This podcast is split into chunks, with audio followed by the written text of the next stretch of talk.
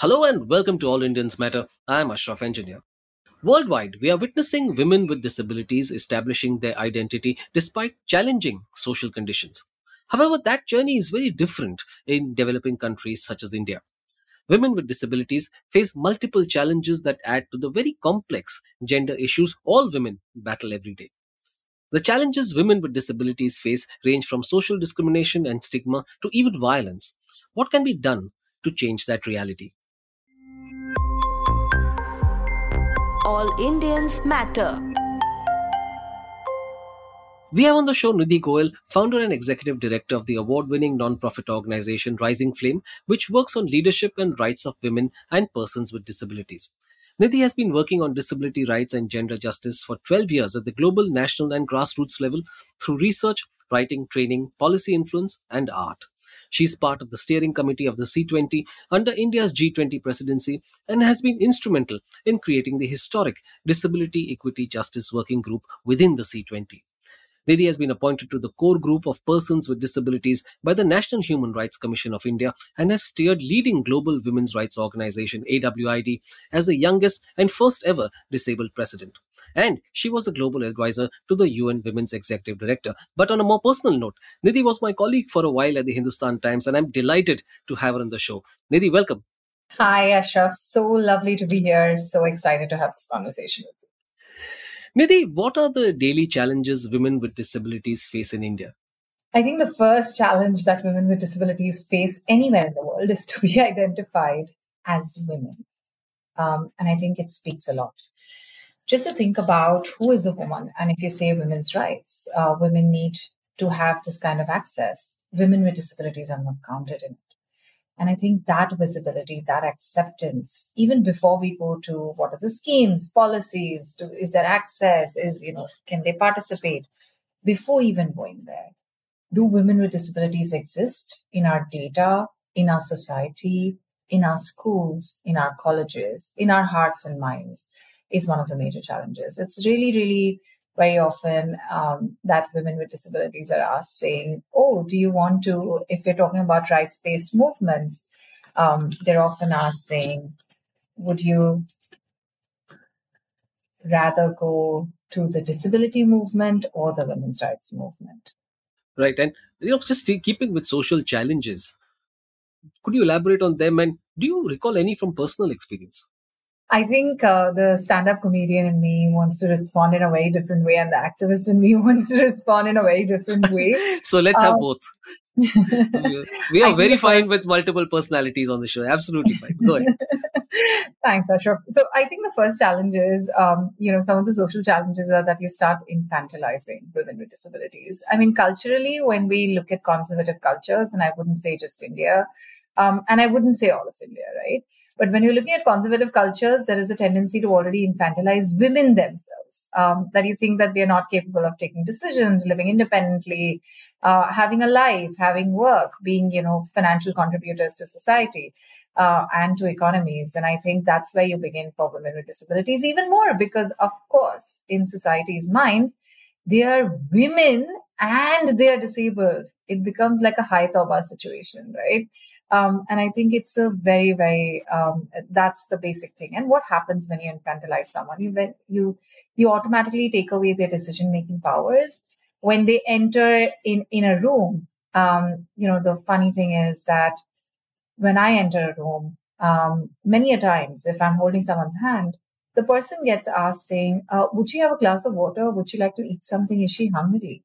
Um, and to me, you can imagine as as as as a um, global champion of disability rights as an adult, just forget everything else. It's hilarious when you do that. So I find it funny. I don't find it stigmatizing. I feel like really poor you that you don't know that I could respond to these things. You don't know if I feel hungry or not. So I think the social challenge is first infantilizing. The second is incapability.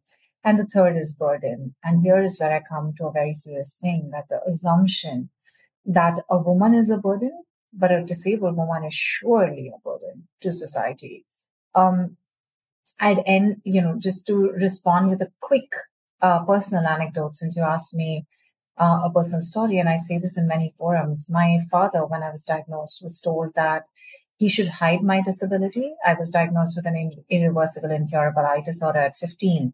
And he was told 18 is a legal age, hide her disability, quietly get her married, otherwise she'll be a burden on you for the rest of your life. Um, of course, he didn't do that. He empowered me, made me realize that I have choices, and enabled me that I take my own decisions, make my choices, and then live with them. Uh, but I think that's this very, very, very critical uh, assumption, social stigma, social behavior that then shadows everything as part of lives of women with disabilities. Nidhi, what is the psychological impact of the experiences that you described on women with disabilities? I mean, Ashraf, just for a minute, if you can imagine that you're constantly isolated, that you're constantly told um, that you don't deserve joy, you don't deserve to live. It begins with, you know, you could have just taken, and, and in front of the toddler, the child who can comprehend, it's told that it would have been better if she died instead of being born right? We at Rising Flame run these uh, leadership programs, and I remember that one of the fellows said that I, I, I had friends, but I didn't know why they were friends with me, you know, because they were getting brownie points with the teachers. Um, fellows or students or young people have come and told us, young women, that they were continuously isolated at home. So if there was a social function, they were kept out of it. They were ostracized. If there was somebody coming at home, it was, it's basically like a shame. You know, we, we talk about not being counted enough, um, that disabled women are not, the numbers are not right. But it's not just the people who come for surveying, right? Who are not trained enough, etc. The problem is also with society because often when if you ask someone, they'll say, no, no, no, my daughter is not disabled. She only has a little bit of a problem, right? She's only little limping. Oh, no, no, she only sees little less. No, she's almost blind. Um, she hears little less. So it's constant isolation, shame. And I think a lot of continuously saying, you are not good enough. And why are you not good enough? Because of gender stereotyping because we believe that women are supposed to be caregivers. Women have certain roles, and the assumption is that, oh, you're disabled. How will you look after your children? And it starts from there. It doesn't start from can you study? It starts from you are a you're a girl child who's born with a disability. Your future is finished because you cannot assumption is you will not be able to take care of your children. And then it goes backwards saying, Acha, and you'll not be a fit wife, and Acha, you'll not be able to contribute to society. Oh my God, now we'll have to go out and drop you also because somebody will abuse you. But I mean, how many women in this country get abused? It's not, or how many women in the world get abused? Uh, why are we blaming the women? And why are we blaming women with disabilities? And why does control or inadequacy or why is the blame shifted on them? So i think a lot of deeper questions to unravel with simple sort of i can say isolation stigma ostracization constant feeling of inadequacy but ad- ad- adequacy. But i think the problem is much more larger uh, or bigger than what we can imagine. Yeah absolutely. And i think there's a, there's a lot to think about. But Nidhi, my impression is that the mainstream disability rights movement in India is male dominated. Now, is that true? And are women disability activists ensuring that the lived realities of women are actually being seen and discussed? So there are there are a couple of things to consider, Ashraf. I mean, we've not done nationwide surveys, right? What when we say areas or sectors are male dominated, we want to say that the leadership opportunities the opportunity to control resources. When we say something is male dominated, when we say society is male dominated, we're not trying to say that the number of men is larger than the number of women, right? What we're trying to say is who takes the decision, who's the leader, who's seen as the head, and who controls the resources. And this largely across um, countries and particularly in global south in the disability rights movement because it's seen as an ungendered movement right the problem within disability or you know the external gaze towards the disability rights movement is that they don't need to talk about gender. Forget about how the movement functions. The external understanding first is that there is no gender issue because it is about disability.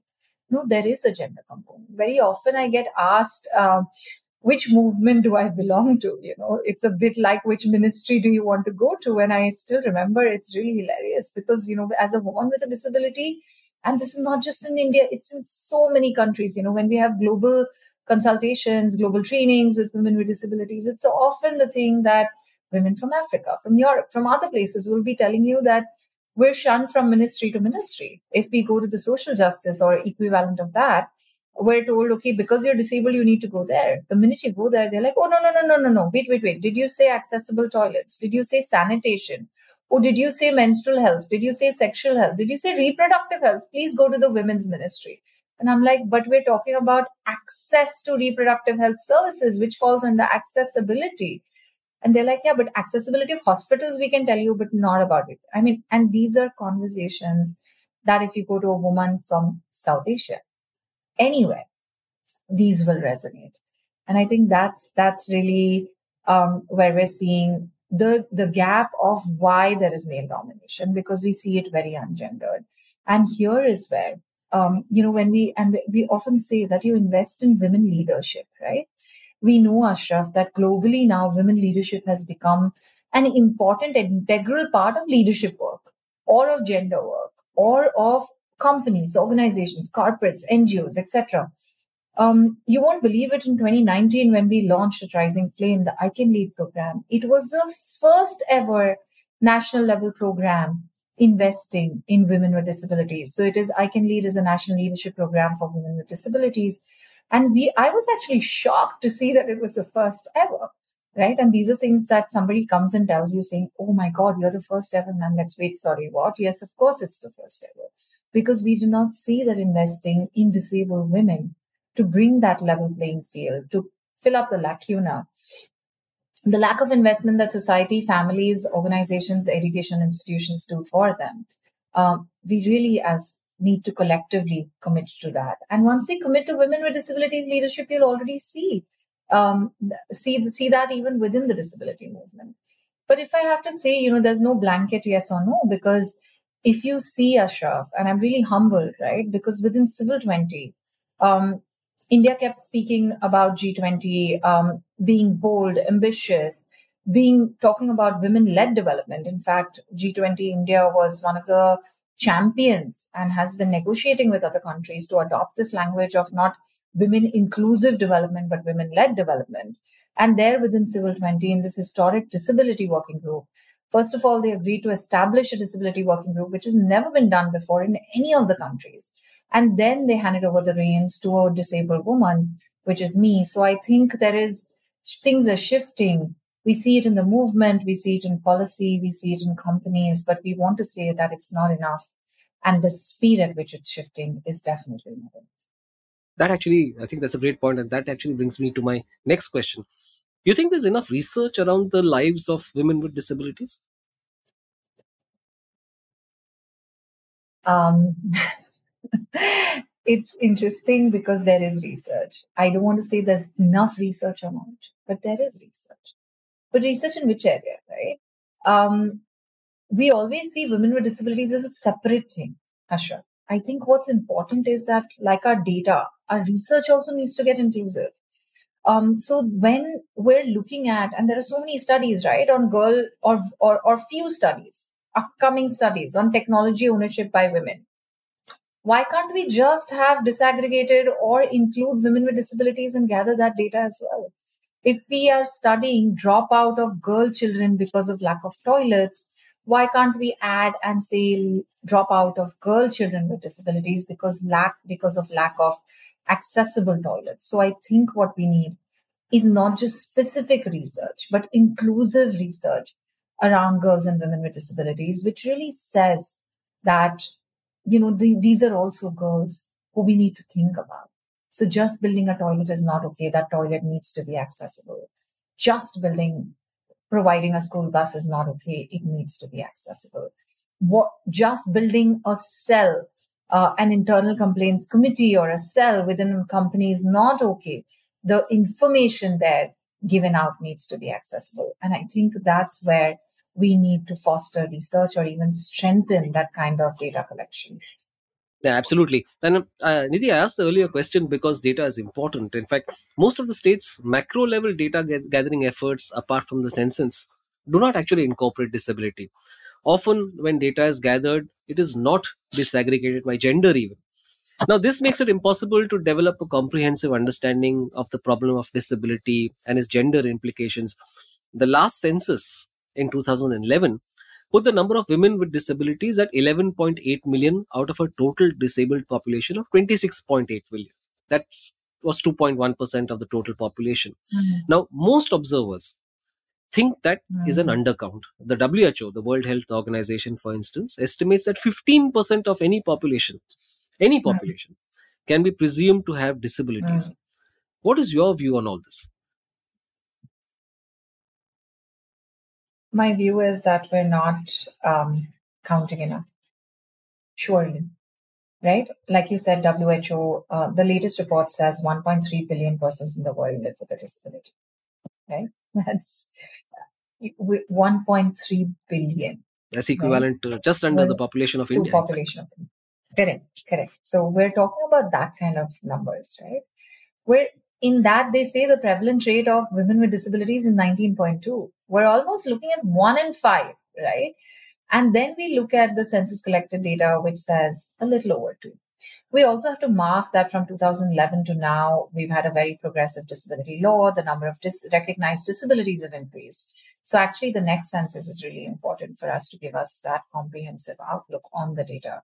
Um, the data is definitely undercounted. It's not just you know it's it's even if trainings are given to the surveyors um, it's very often and i am again reminded of a stand-up joke that i have um, where the census taker comes home and this woman's like trying to tell him that i'm disabled and he's like no but you you live in such a fantastic locality. She's like but what does that mean? And, and and he says no no but you're educated right? And she's like yes but i'm also disabled. And the surveyor would not listen. He's like but you're also married you're also employed so it really showcases the levels of, you know, where do we assume that disability would exist, right? What is our stigma on multiple levels? Are we linking poverty with disability, illiteracy with disability? What are we trying to say? So very often, and culturally, right, we don't go and ask someone in census or any data, particularly people are hesitant saying, Ari, how can we ask if they're disabled? But I can tell you that every day on the road, if people are asked, Ari, what happened to you? So curiosity wise, we can ask as a community, but like Yeah. survey, we are very hesitant to say, oh, and so do you have any family member who's disabled? But also, like I said, people are not disclosing. Right? Yeah, So that's absolutely right. That's what you said earlier also. That I was actually going to say that that even in the census, I think people often don't actually disclose if there's a disability. No. And the other thing was interesting, And the second, yeah. Which you said that you know, oh, you happen Yes, to be married, or you happen to be educated, or you happen to live in a great house. So it's almost as if that neutralizes your disability, which is absurd. It does not. You still need access. You still need empowerment. Yeah. So I think it's it's important. I think data is important. I think we're falling way behind. But I do want to say, right, Ashraf, I think we really need a state commitment. We need the central um, commitment, but also state level commitment within the country. I mean, just to say that the National Family Health Survey is now pulling off, has pulled off all disability questions. So, with a lot of effort, they had started collecting disability disaggregated data, and now it's not going to be there, saying that the data is not effective. But we need to strengthen the efficacy of the data rather than pulling out the questions. That's not a solution. To invisibilize. And health is such an important subject for all persons with disabilities. It's not just women with disabilities. So I think we go one step ahead, half a step back, two steps forward, one steps back. And I think that needs to stop. We need to bring that commitment even more strongly around disability data, disaggregated data collection. And again, from all quarters, if we're doing women data collection, then disability disaggregation, um, any other markers. So disaggregated data is the key. Absolutely. Now, like in other low and middle income countries, the majority of persons with disabilities in India, 69% of people with disabilities, reside in rural areas. Uh, this means they lack access to even basic health, education, and employment facilities often. And the plight of women with disabilities who are even more disadvantaged in such scenarios is even worse. Could you talk a little bit about that? So it is your your data is absolutely correct. In lower and middle income country, majority of people live in areas, and this is why we want to not have urbanization of access measures, right? Um, of course, urban development should look at accessibility measures, but rural development, it's really important. It's really important. That's why um, to bring country contexts in, right? A solution that would work in Europe and US is absolutely not going to work within the rural areas of, let's say, in India, Nepal, Sri Lanka, and uh, you know, uh, Afghanistan, etc. So we really, really need to bring country context solutions while we're adhering to larger uh, international frameworks. To give you a small example um, from our COVID report, um, to talk about inclusive education or even to talk about um, just inclusive education. If I give you that example, right? Everybody got very happy in the city saying, oh my God, remote learning is on, remote working is on. And our only angst was Instagram videos of people doing housework because they're not used to doing housework, which is actually so, you know, it, it really, really, I mean, I won't say reeks, but like smells of privilege. And we don't understand. We think it's very cool to put like Instagram videos of doing housework, right? And that was our biggest concern. For many people, it was one of the big concerns in COVID. While in rural areas, families who did not have, or barely had mobile phones, right, were trying to see how their kids could get connected. Um, and they had three or five children. And what happened then? They had to prioritize. So obviously, non-disabled children's education for them. And I say obviously because for them it was very obvious that non disabled children's education got prioritized over disabled children's education. And even if there were two disabled children, the male child's education got prioritized over the girl child with a disability. The male child with a disability, his education was more important. And it's so, I mean, these, this is, this is low resource setting, right? This is low resource setting. While we're very happy seeing, oh, education's going on, work is going on, income is going on. What we're missing is stepping out, our freedom.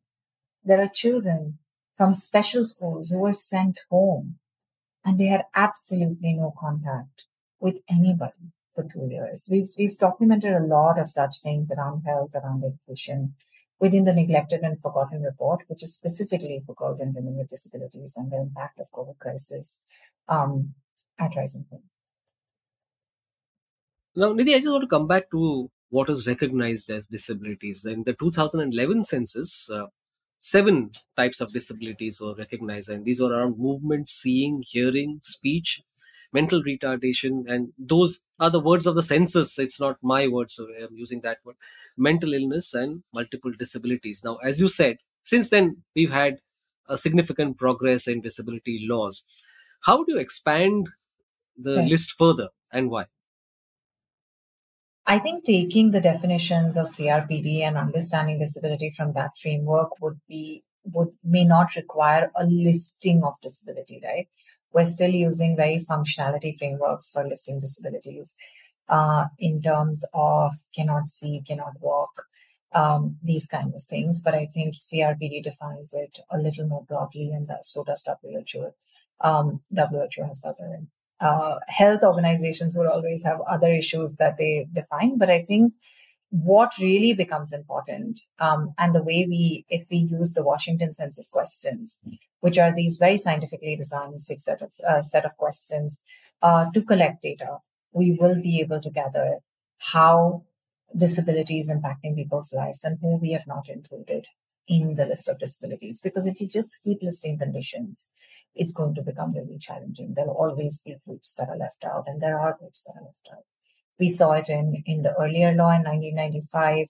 We see it in 2016 as well. But just to also be on the bright side, Ashraf, that we have expanded, we have become empathetic. Our law is one of the most progressive laws um, globally, right? And so we have much to celebrate.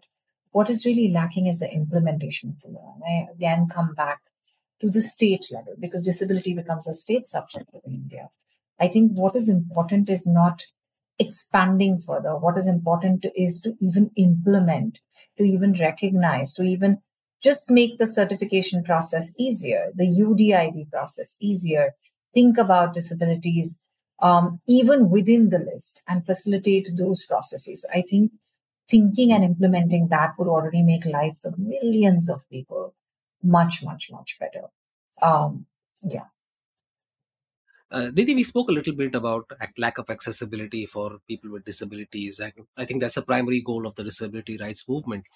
Now, there's also an attitudinal issue here, which you touched upon from time to time during our conversation. Could you expand a little bit on that and uh, how that leads to the denial of rights? And was all this more acute during the COVID 19 pandemic? Let me give you some quick examples, Ashraf, right?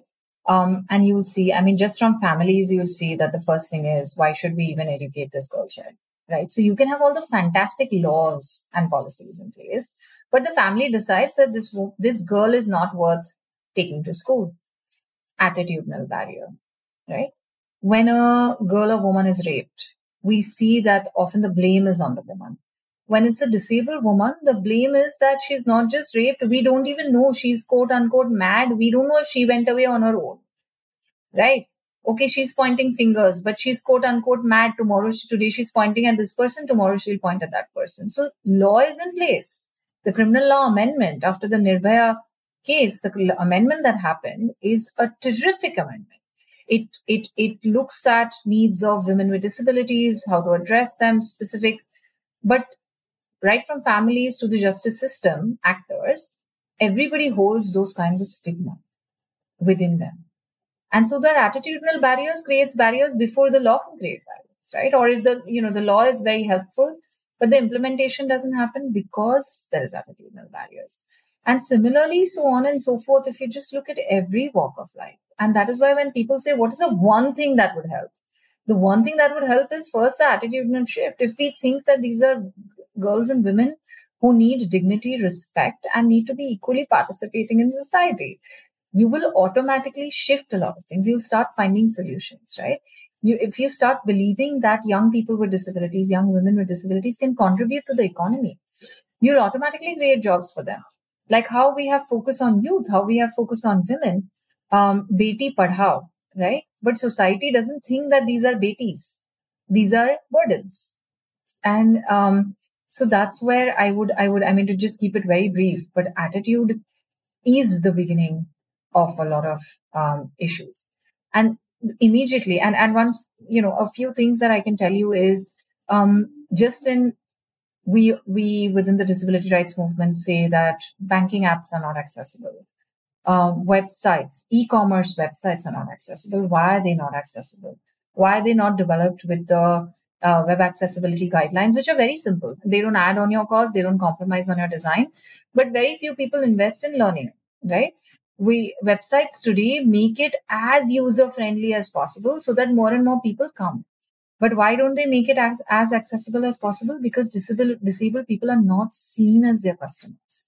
Why? Because they just imagine that we're not customers, that we're not earning. So today, Ashraf, I can earn. I can live an independent life. I have that potential, but I can't because the closest grocery app, which functions in my city very effectively for others, is inaccessible for me. Right? And so, where's the problem? Is it with me or my potential or my capability? Like, people question or is it with the system is it with the e-commerce websites is it with the public apps is it with the payment gateways um, where is the problem exactly it's with the mindset and that is why we don't invest in making all of these experiences inclusive and accessible Nidhi, I want to talk a little bit about affirmative action. Now, I know we have reservations in for various things for people with disabilities, which is affirmative action, but that does obviously that's not solve the entire problem of accessibility, rights, etc., which you've elaborated upon. Is there a policy gap? And if yes, what more needs to be done? I think, Ashraf, for me, the first gap is the implementation gap. I think we can bring out more and more and more papers, but I think till we don't have the commitment towards implementation. The second gap is the budgetary gap. Um, sorry, I'm deviating from your question. Not um, at all. Budgetary gap is once policy we gap have too. both these, then we can think about building more policies. You know, budgetary and implementation, if we don't do, I mean, budget is a key part of implementation. But if we don't have those commitments, how are we going to make it a reality? Going back to the RPWD Act, right? Which mentions that discrimination, violence, and abuse is not okay. There are penal provisions and all of that. Where is that happening? Right? So I think the the gap is that. Where is the policy gap? I think is in the private sector. So do all schools have inclusion policies? Do all companies have inclusion policies? Are they being rated for that? Are you know, do all companies have inclusion policies which spans including women with disabilities? I mean, I was at a recent um, within Civil 20 as a part of the leader of the disability group, we collaborated with Empower 20 that looks at women in the private sector. And we were looking at women with disabilities in the world of work. And I was raising questions like, of course, the internal complaints committee that I mentioned, but also if you're a company that thinks about maternal health or maternity leaves and uh, you know women coming back after delivery back to work and you're really progressive and building creches have you got an access audit done of those creches do you have policies to make all facilities available for women and persons with disabilities within your companies? So I think in the public sector, I would look at implementation and budgetary commitments. And in the private sector, I would look at building policies and committing to those. Um, but these would be the first steps that I would look at to make inclusion a reality. There's also the question of awareness. Uh, it's a key issue. How can we raise that? Ashraf, this is like a um, it's a rapid fire round for me. How do we raise awareness? Um, I think by looking around. I really want to say, you know, we I'm don't blind. do that Ashraf, very well. I don't do mind, we? you know, people are like, oh my God, don't call yourself blind. I'm like, I'm blind, but I can still see the. no, so I'm blind, but I can still see the inaccessibilities and the discrimination around me. I think the minute we start seeing, right, that is important. I think we're not seeing enough. You really think there's no disability in our lives? If you take a room full of people, and ask them if they've had, um, if they know one person with a disability, often they'll either have a friend, a cousin, a distant family member, somebody. We're just not acknowledging them. Our problem is that we don't want to become aware. And i i'm often very soft and say oh people are trying. I'm nicer. Um, but sometimes i feel like we don't want to being aware become aware because it's easier right? It's neat and clean in our little tight box. Um, we don't have to think too so i think that the change begins from us and i'm really grateful that you've you know because it's really all indians matter so when all indians matter where are this significant number of Indians? Why aren't we asking that question to ourselves? Why aren't we trying to, uh, when Bollywood shows us a Taare Zameen Par, how many of us really thought if there were dyslexic students in our college or institutions? Did we extend that one ounce of empathy towards them? I think, I think really a lot of questioning that we need to do for ourselves. We're doing a lot. Um, and media needs to play a key role. I mean, media ends up stereotyping disability more than so shifting the imagery is extremely important. So I've, I've I of course said the private and the public sector. I left the media out, um, but I think this is a time for media to step in and don't try and make stories that you think would sell. Try and make stories that are real. And how will you get those real stories is by having people with disabilities at the table, not just in policies, but in your films, in your television soaps, in your novels, um, in your publications. Absolutely. Nidhi, tell us about the journey of Rising Flame and the work that it does. Um, it's so close to my heart that I wouldn't be enough, Ashraf. But um, Rising Flame is really, you know, um, it got conceptualized and was literally born in 2017. But I think the journey of Rising Flame began much, much, much before when I was a really young person losing sight, becoming disabled, transitioning from this non disabled world into a disabled world. Um, and where my spiritual guru, uh, my master or spiritual guru, Sri Guru Dr. Balaji Tambe, he made me aware of my own privilege. Um, you know, not to sit around and ask the question why, but to also look at my own privilege and see what I could do for others like me. Um, I think that commitment, that shift in the thought process from I can't see to how can we collectively build a society where all people can live together. I think that transition happened then. And the commitment of bringing a collective, a group to work on this, um, to commit my life uh, happened then. So it was really when I was 16, 17, something like that. But Rising Flame in the past five years has really, really, and I think the important thing about Rising Flame first, before I talk about its work, is that the mantra of the disability movement so with the women's movement and other movements. It's nothing about us without us. And Rising Flame really lives and breathes this, right? In in in the five years, majority of our staff, our team, our advisors, um, people work with us, and that's why we don't say that persons with disabilities is our beneficiary are our beneficiaries, right? No, they are our community who we work with, live with, work for and with, live with, friends with, colleagues of, etc. So we are a self-led team, which means people, majority people from the community and women, non-binary persons, um, queer persons with disabilities are form an integral part of our team. And we bring our commitment, our life's commitment into the work, building the capacities of women and youth with disabilities, of persons with disabilities. So twofold work really of first investing in women, youth, and persons with disabilities, building, bringing, building their capacities, and second, altering the ecosystem, publishing research to reach policymakers, conducting trainings for actors who are around, coming up with manuals for, let's say, the mental health professionals. Really, really influencing the ecosystem because without this twofold effort, we don't think that we can move towards our vision of social integration, of building safe, accessible, and inclusive societies in our world. What about the C20 steering committee? How did you become part of that and uh, what are its objectives? Um, I think the Civil 20, I mean, just to also tell people who are not aware of the Civil 20, um, is that G20 um, has many official engagement groups, and Civil 20 is a space for civil society actors.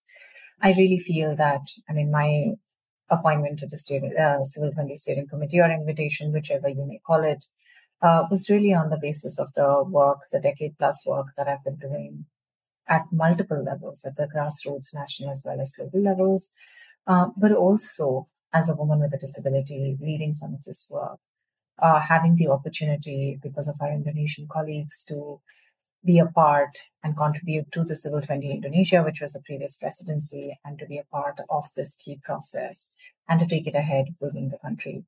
Um, the Civil 20 objectives are basically to amplify voices of people and reach it to the policymakers. You know, that's why it's Civil 20 for civil society.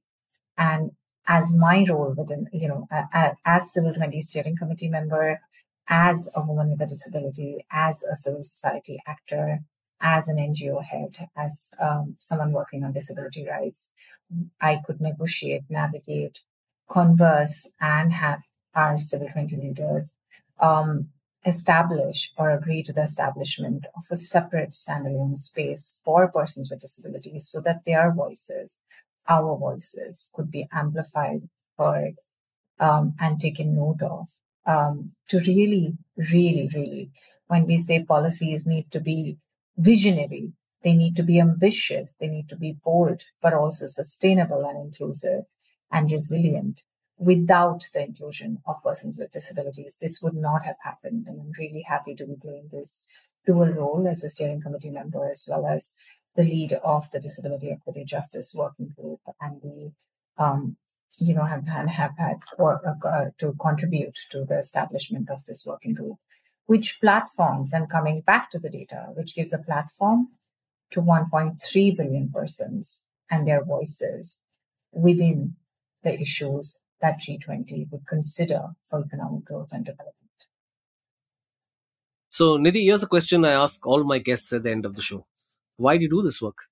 Why do I do this work? existential question. Yeah, absolutely. I do this work because I think I made a commitment to a younger self of mine.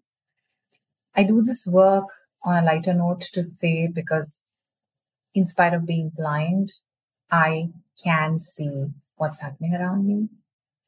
But also, I do this work because I really feel that this need this work needs to be done leadership needs to be taken. And I almost feel that it is a responsibility that comes with my privilege. The privilege of being an urban, educated, um, sensitive, supported, so supported by others, a young woman with a disability. I feel that that privilege brings its whole set of responsibilities uh, with with itself. And I do this work because I feel it's my responsibility to do this work. It's my responsibility as a salute to the privilege, as an honor to the community, which people think needs a lot, but you should really be a part of the disability community to know how much this community gives to each other. Disabled people who often succeed are standing on the shoulders, advice, support, and mentoring of many other disabled people. And I'm very happy to be these shoulders for many, many, many more. Nidhi, it was an absolute pleasure having you on the show, and it was an absolute pleasure seeing you again after all these years. Uh, thanks for making the time. Thank you so much, Ashraf, for having me. It was such a joy chatting with you. And I'm sure, you know, through this platform, many more who are listening will know that each of them can make that difference. Each of them can bring accessibility and inclusion in this world. Um, to know more and to get connected with us, uh, I'd like to just reach out to the listeners here to say um, you can volunteer and support Rising Flame in our work. You can join our lovely, lovely community and contribute in multiple ways. You can find us at www.risingflame.org or on all social media handles at Rising Flame Now. Thank you all for listening. Please visit allindiansmatter.in, that's A-double-L-I-N-D-I-A-N-S-M-A-T-T-E-R dot I-N for more columns and audio podcasts. You can follow me on Twitter at Ashraf Engineer, that's A-S-H-R-A-F-E-N-G-I-N-E-R, and All Indians Count, that's A-L-L I N D I A N S C O U N T. Search for the All Indians Matter page on Facebook. On Instagram, the handle is All Indians Matter. Email me at editor at allindiansmatter.in. Catch you again soon.